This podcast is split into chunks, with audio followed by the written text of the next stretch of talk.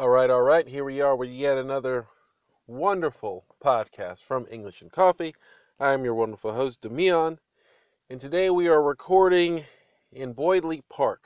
Uh, it's a little cold out here. It's about 52 degrees, and you know me, sipping on an iced caramel coffee, just trying to take the chill off. Pun intended. But today I figured I would talk about an interesting topic. Not going to go too deep into it, but I mean, who knows where this coffee will go. But we're going to talk about grammar and its importance in your studying. Because I know a lot of people just get fixated on, you know, I need to know if it's present perfect or perfect continuous and all this stuff that just muddies the waters.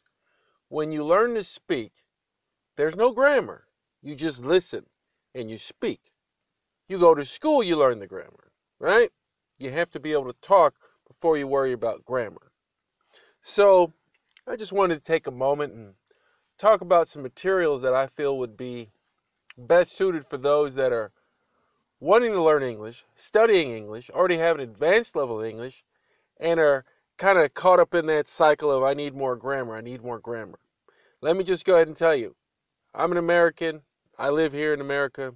We don't spend half as much time on grammar as people learning the English language. We, we just don't. We're not spending 10 years on grammar before we're trying to have a conversation. It's just it's just not happening. So I just wanted to make a few recommendations of some materials that I think would be beneficial to the avid reader. So let's take another sip, customary. Oh yeah, nice and cool. And let's begin.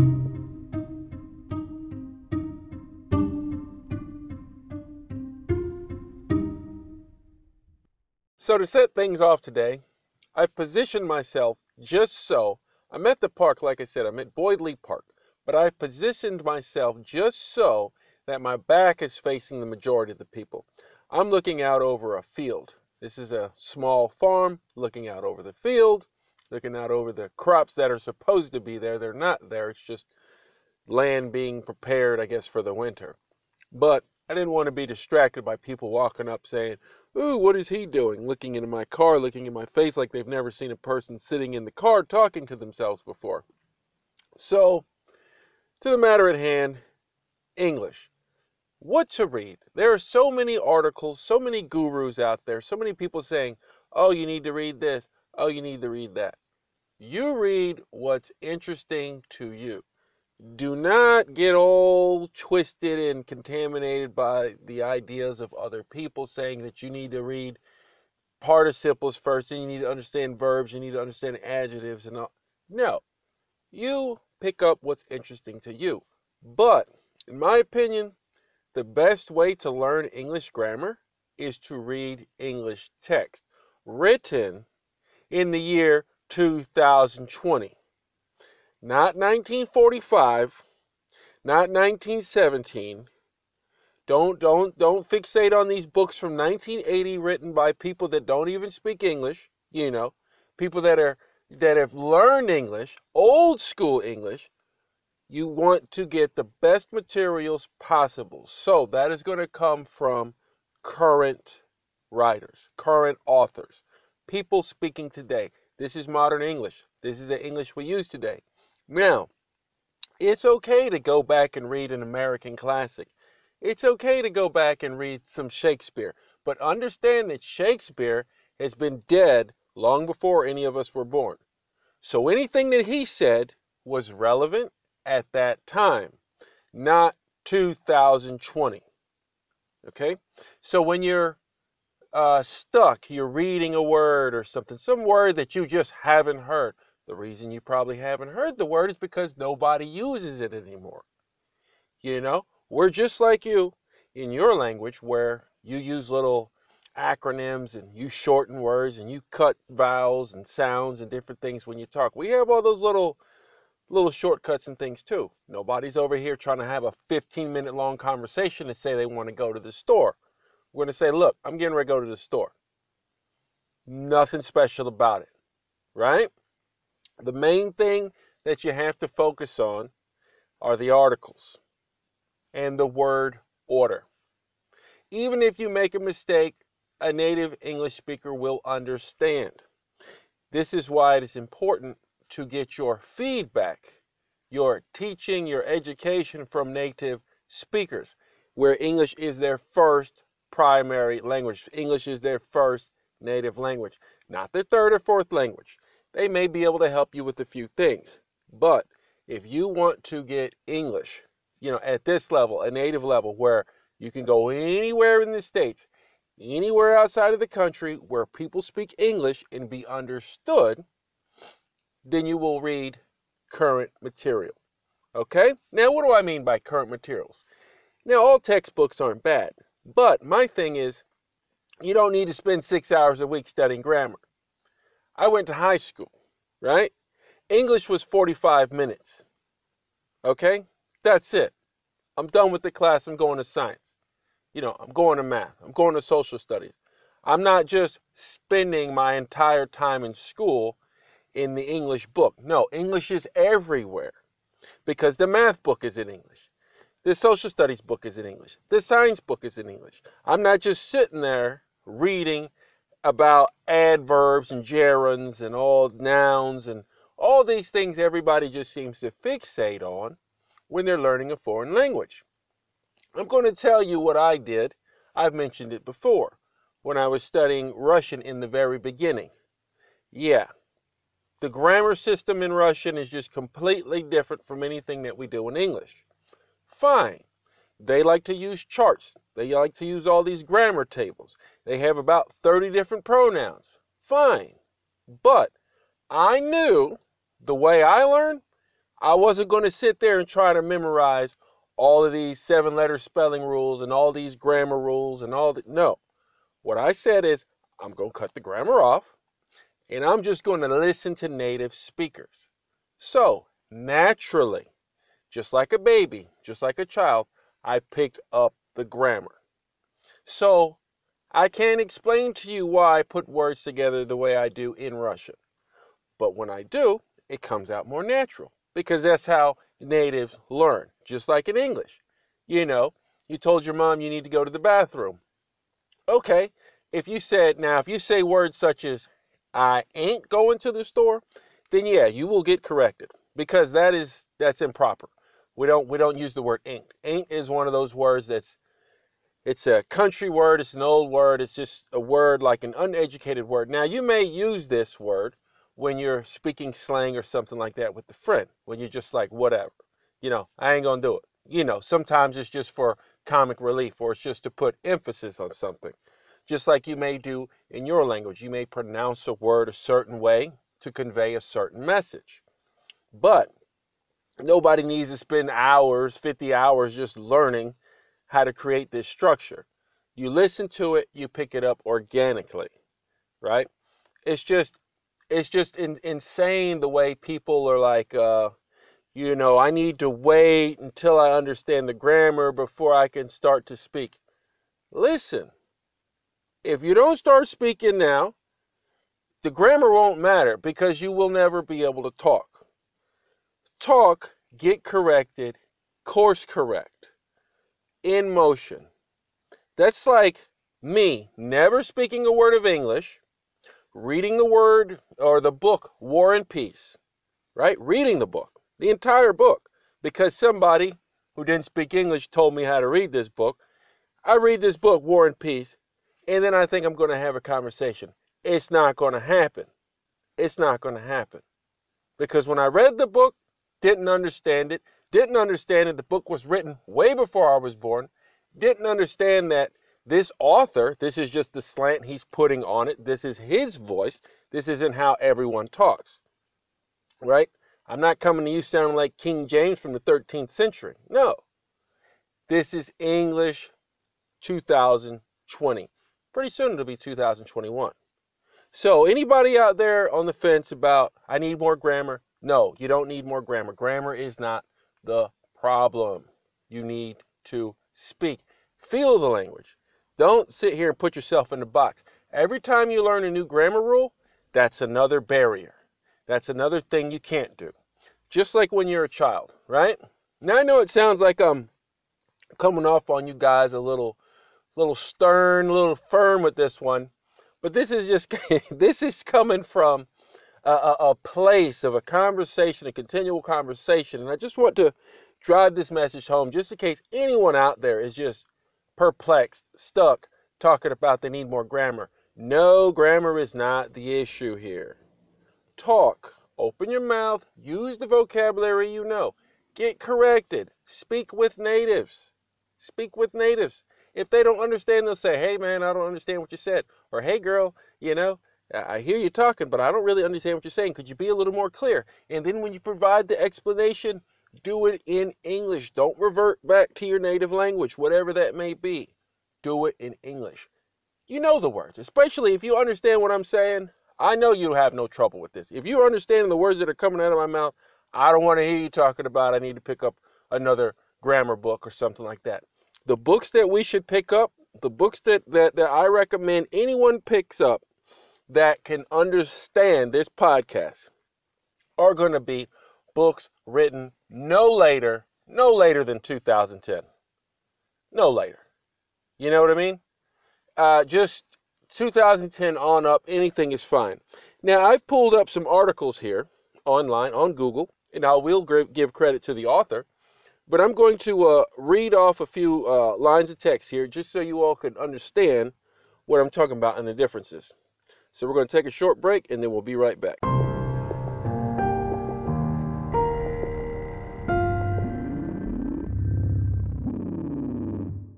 Now, this is a text that I found online just so you all can, can understand what I'm talking about.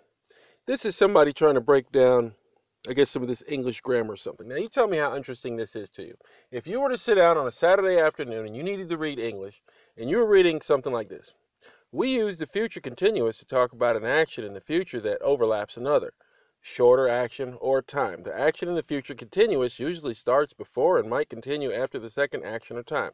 This is very similar to how we use the past continuous in the past. The verb after when is usually in the present simple.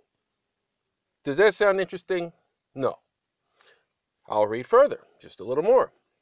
We can use the future continuous to talk about something that will happen if everything happens as we expect. This is sometimes called future as a matter of, uh, somebody's walking by behind me. This is sometimes called future as a matter of course. It's usually possible to choose the future simple as well, but we often choose the future continuous because then it's clear that we are not making a request or offer. So some examples that they laid for that were the government will be making a statement later. Second example, when will you be leaving? This is more polite than when will you leave? Because it's definitely not a request for you to leave. This is the kind of text that you're sitting there wasting your Saturday afternoons on. A waste of time. Now, what I recommend, if you want to read something that's going to be more beneficial, help you out in the long term, give you English that you could actually use, why not read an article such as, I painted my bedroom a bold color and immediately regretted it. Here's how to learn from my mistake. Now listen to the difference in this text.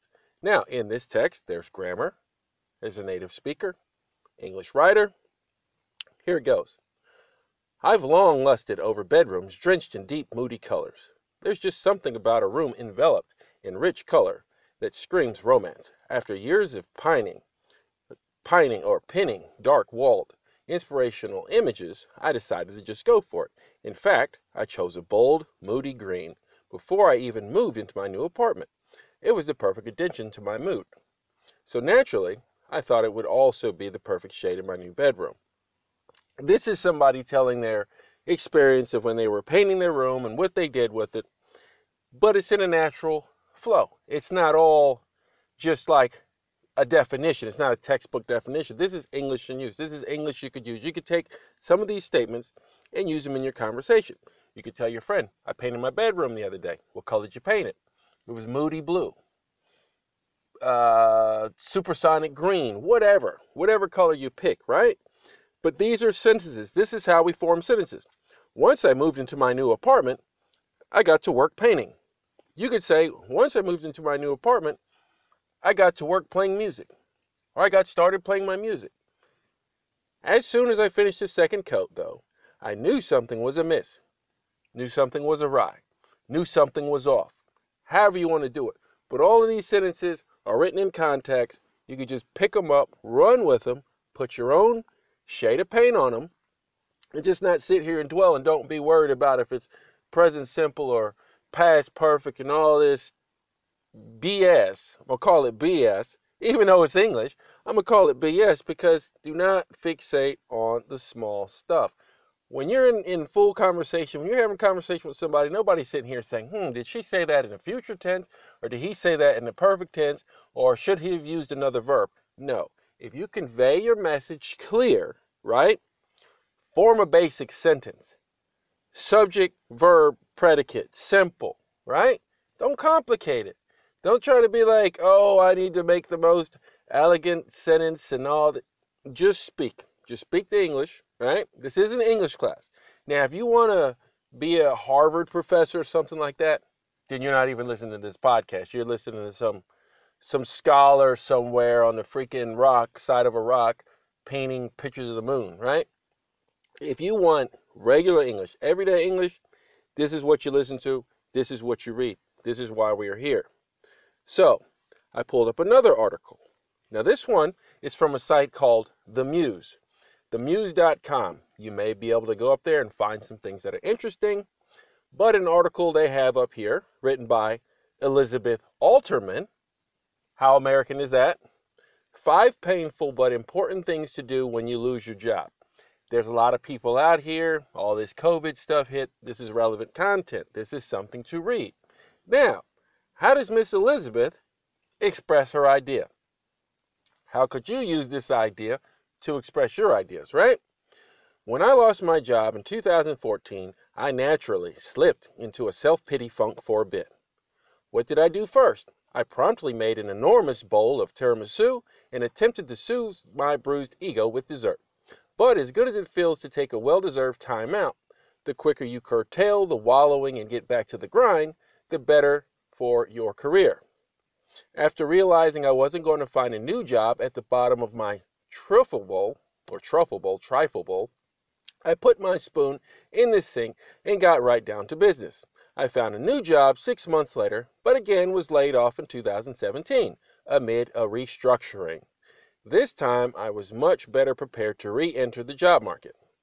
The following is a painful but crucial to do list anyone who's been laid off should follow, based on my experience. And she goes on into what she did. I'm just going to read the headers. Acknowledge your emotions, then move on. Second, tell everyone, yes, even strangers. Third, get your finances in check and create a budget. Fourth, invest in your personal development. Fifth, prepare your narrative. Right?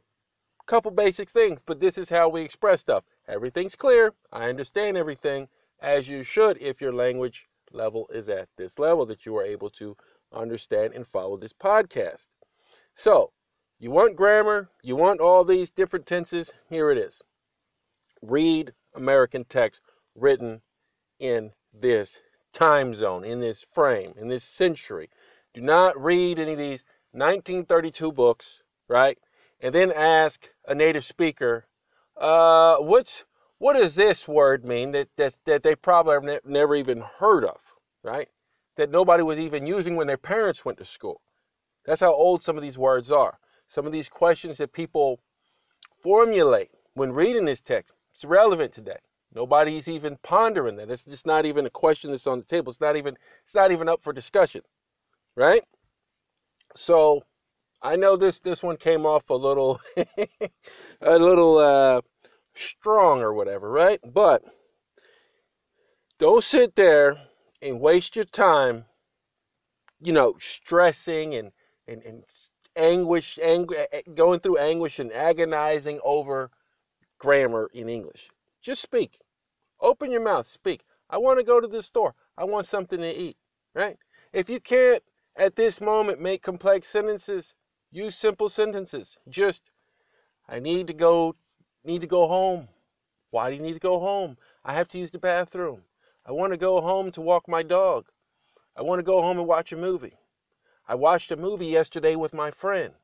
Okay, basic sentences. If you can't form a basic sentence, don't worry about the rest of it. Form a basic sentence first. Be able to express your needs. When were you born? Right? 1935. 2021, 2011, 1986. Years, numbers 1, 2, 3, 4, 5, 6, 7, 8, 9, 10, right? Count them backwards 10, 9, 8, 7, 6, 5, 4, 3, 2, 1. Whatever. But don't, don't, don't get caught in that cycle of I need more grammar. It's not grammar. Grammar is not the issue. That's not the reason you're not talking. It's, it's just not the reason you're not talking. It's a little deeper than that. You got to be comfortable with making mistakes. I make mistakes all the time in Russian. I'm not worried about it. I know a little bit of Spanish. I definitely make mistakes there. I remember Japanese. Make mistakes there too. We make mistakes. But from our mistakes, we learn and grow. So if you get corrected by a native, not somebody who's just, you know, come across English, you know, in their 20s or whatever, but by a native, they gave you some feedback, or you ask them how to say something and they tell you how to say it, don't come with the explanation, well, the book says, that's just going to kill the conversation. Nobody's going to respond to that. You're telling me what this old book written in the 1950s is saying about English we use today. The person that wrote the book is dead.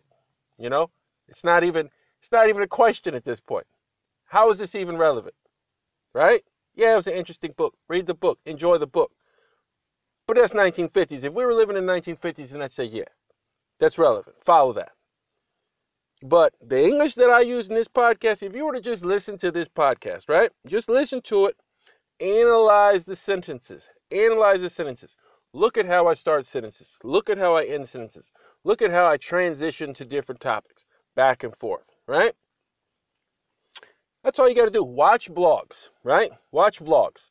People on there talking about tweaking their cars, talk about relationships, girlfriends, boyfriends, how to dress, what to wear, what to eat, cooking dinner.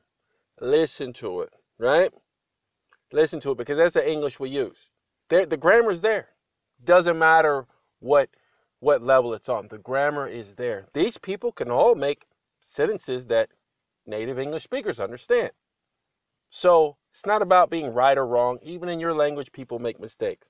I'm sure you have the upper crust, the middle crust, and the bottom of the bag, right? But everybody's understood. Doesn't matter where they're coming from. So, unless you're trying to be a professor, a rocket scientist, a freaking astronaut, just speak English, right? Sort the rest out later. I appreciate you all. I appreciate you all, and I'll see you in the next one.